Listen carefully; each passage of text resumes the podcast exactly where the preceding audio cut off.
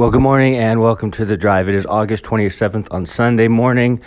Um, I am here with one of my daughters, my youngest daughter at church, setting up, getting the airs cooled down because the heat waves have been insanity.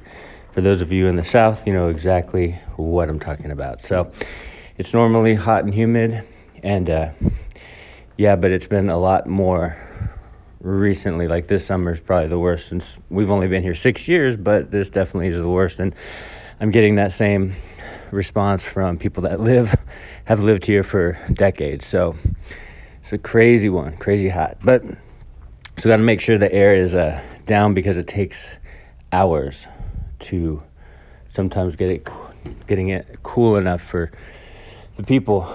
But uh, but anyway, it's Sunday. Praying for you guys. Hope you have a blessed morning at uh, church or gathering or whatever you're planning on doing. We're having a church service and then um, doing a baptism afterwards. So I'm excited for that. But in Galatians chapter 2, we're continuing verse by verse, chapter 2, verse 17 to 19. Apostle Paul continues, it says, But if while we seek to be justified by Christ, we ourselves are found sinners, is Christ therefore a minister of sin? Certainly not. For if I build again those things which I destroyed, I make myself a transgressor. For though I through the law died to the law that I might live to God. So he's saying we're justified by Christ, and so we don't have to go back to our old life. We don't have to go back and condemn ourselves from the sin that maybe we've committed in the past because Christ died for that sin. Likewise, he's saying, I'm not going to go back and start um, building on those foundations, on the foundation that I actually had built on before, which had to do with the law, legalism, and not following or practicing the truth, but condemning those who were following and practicing and living out the truth. In other words, don't go back. Don't go back. The past is good for a few things, okay? It is. Uh, you can't just say, forget everything in the past, all the good, all the bad, everything. Well, that's right and wrong because here's the thing like you look to the past and you go all those things i've done all those things i committed you kind of think back and maybe you cringe or maybe you, you're like i can't believe who i was. I can't believe i did this or i did that or i said this or i said that you know? You don't have to fish in the past for things that you've done in order to recondemn yourself. You're forgiven through christ's death on the cross the blood washes you clean, and you don't have to worry about that. So forget those things. Now, I say forget those things. Sometimes certain things that we've done continue to come back up in our minds, and it's like literally we cannot forget. We want to forget them, but some things we can't forget. But you know what? Even those things we can't forget that we've done in the past before Christ, we're forgiven.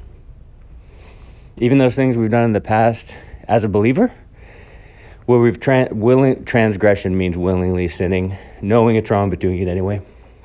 Even for all of those things we've done as Christians, we don't have to go back and re-condemn ourselves. You're forgiven.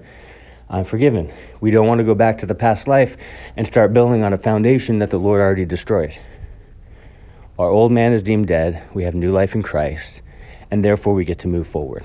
So, those are the type of things, you guys, that we don't want to dwell on, that we don't need to let simmer and percolate in our minds and hearts.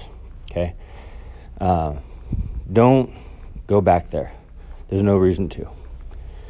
If you think of the past in terms of your testimony, then it can be a positive thing because what you're doing is saying, here's how I was and here's how I am now. And the difference was the Lord Jesus. Like, He is the reason why I'm not the same as I was.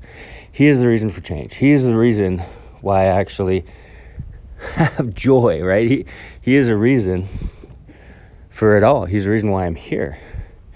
And so, in terms of your testimony, or those like memorial stones like Joshua left in the, on the dry ground, like remembering how the Lord has rescued you, I think that's an incredibly healthy thing to look back on.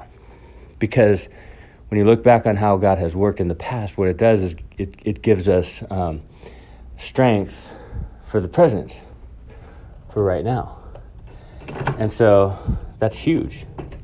It's amazing. It's a blessing. And so Uh, you are you have a new foundation and that foundation is christ don't go back to the old foundation don't go back to the old house don't go back to the old ways it's better now you know it's better following christ and dealing with difficulties than not dealing with difficulties but being in the world lost and confused god's delivered you he's rescued you and that is good news and that's why we gather together and praise him and remember him and adore him church isn't about the people church is about jesus the cornerstone the foundation of this place, right? So, God bless you guys. Hey, I hope you have an amazing rest of your Sunday and love you guys, praying for you guys, and we'll talk to you soon.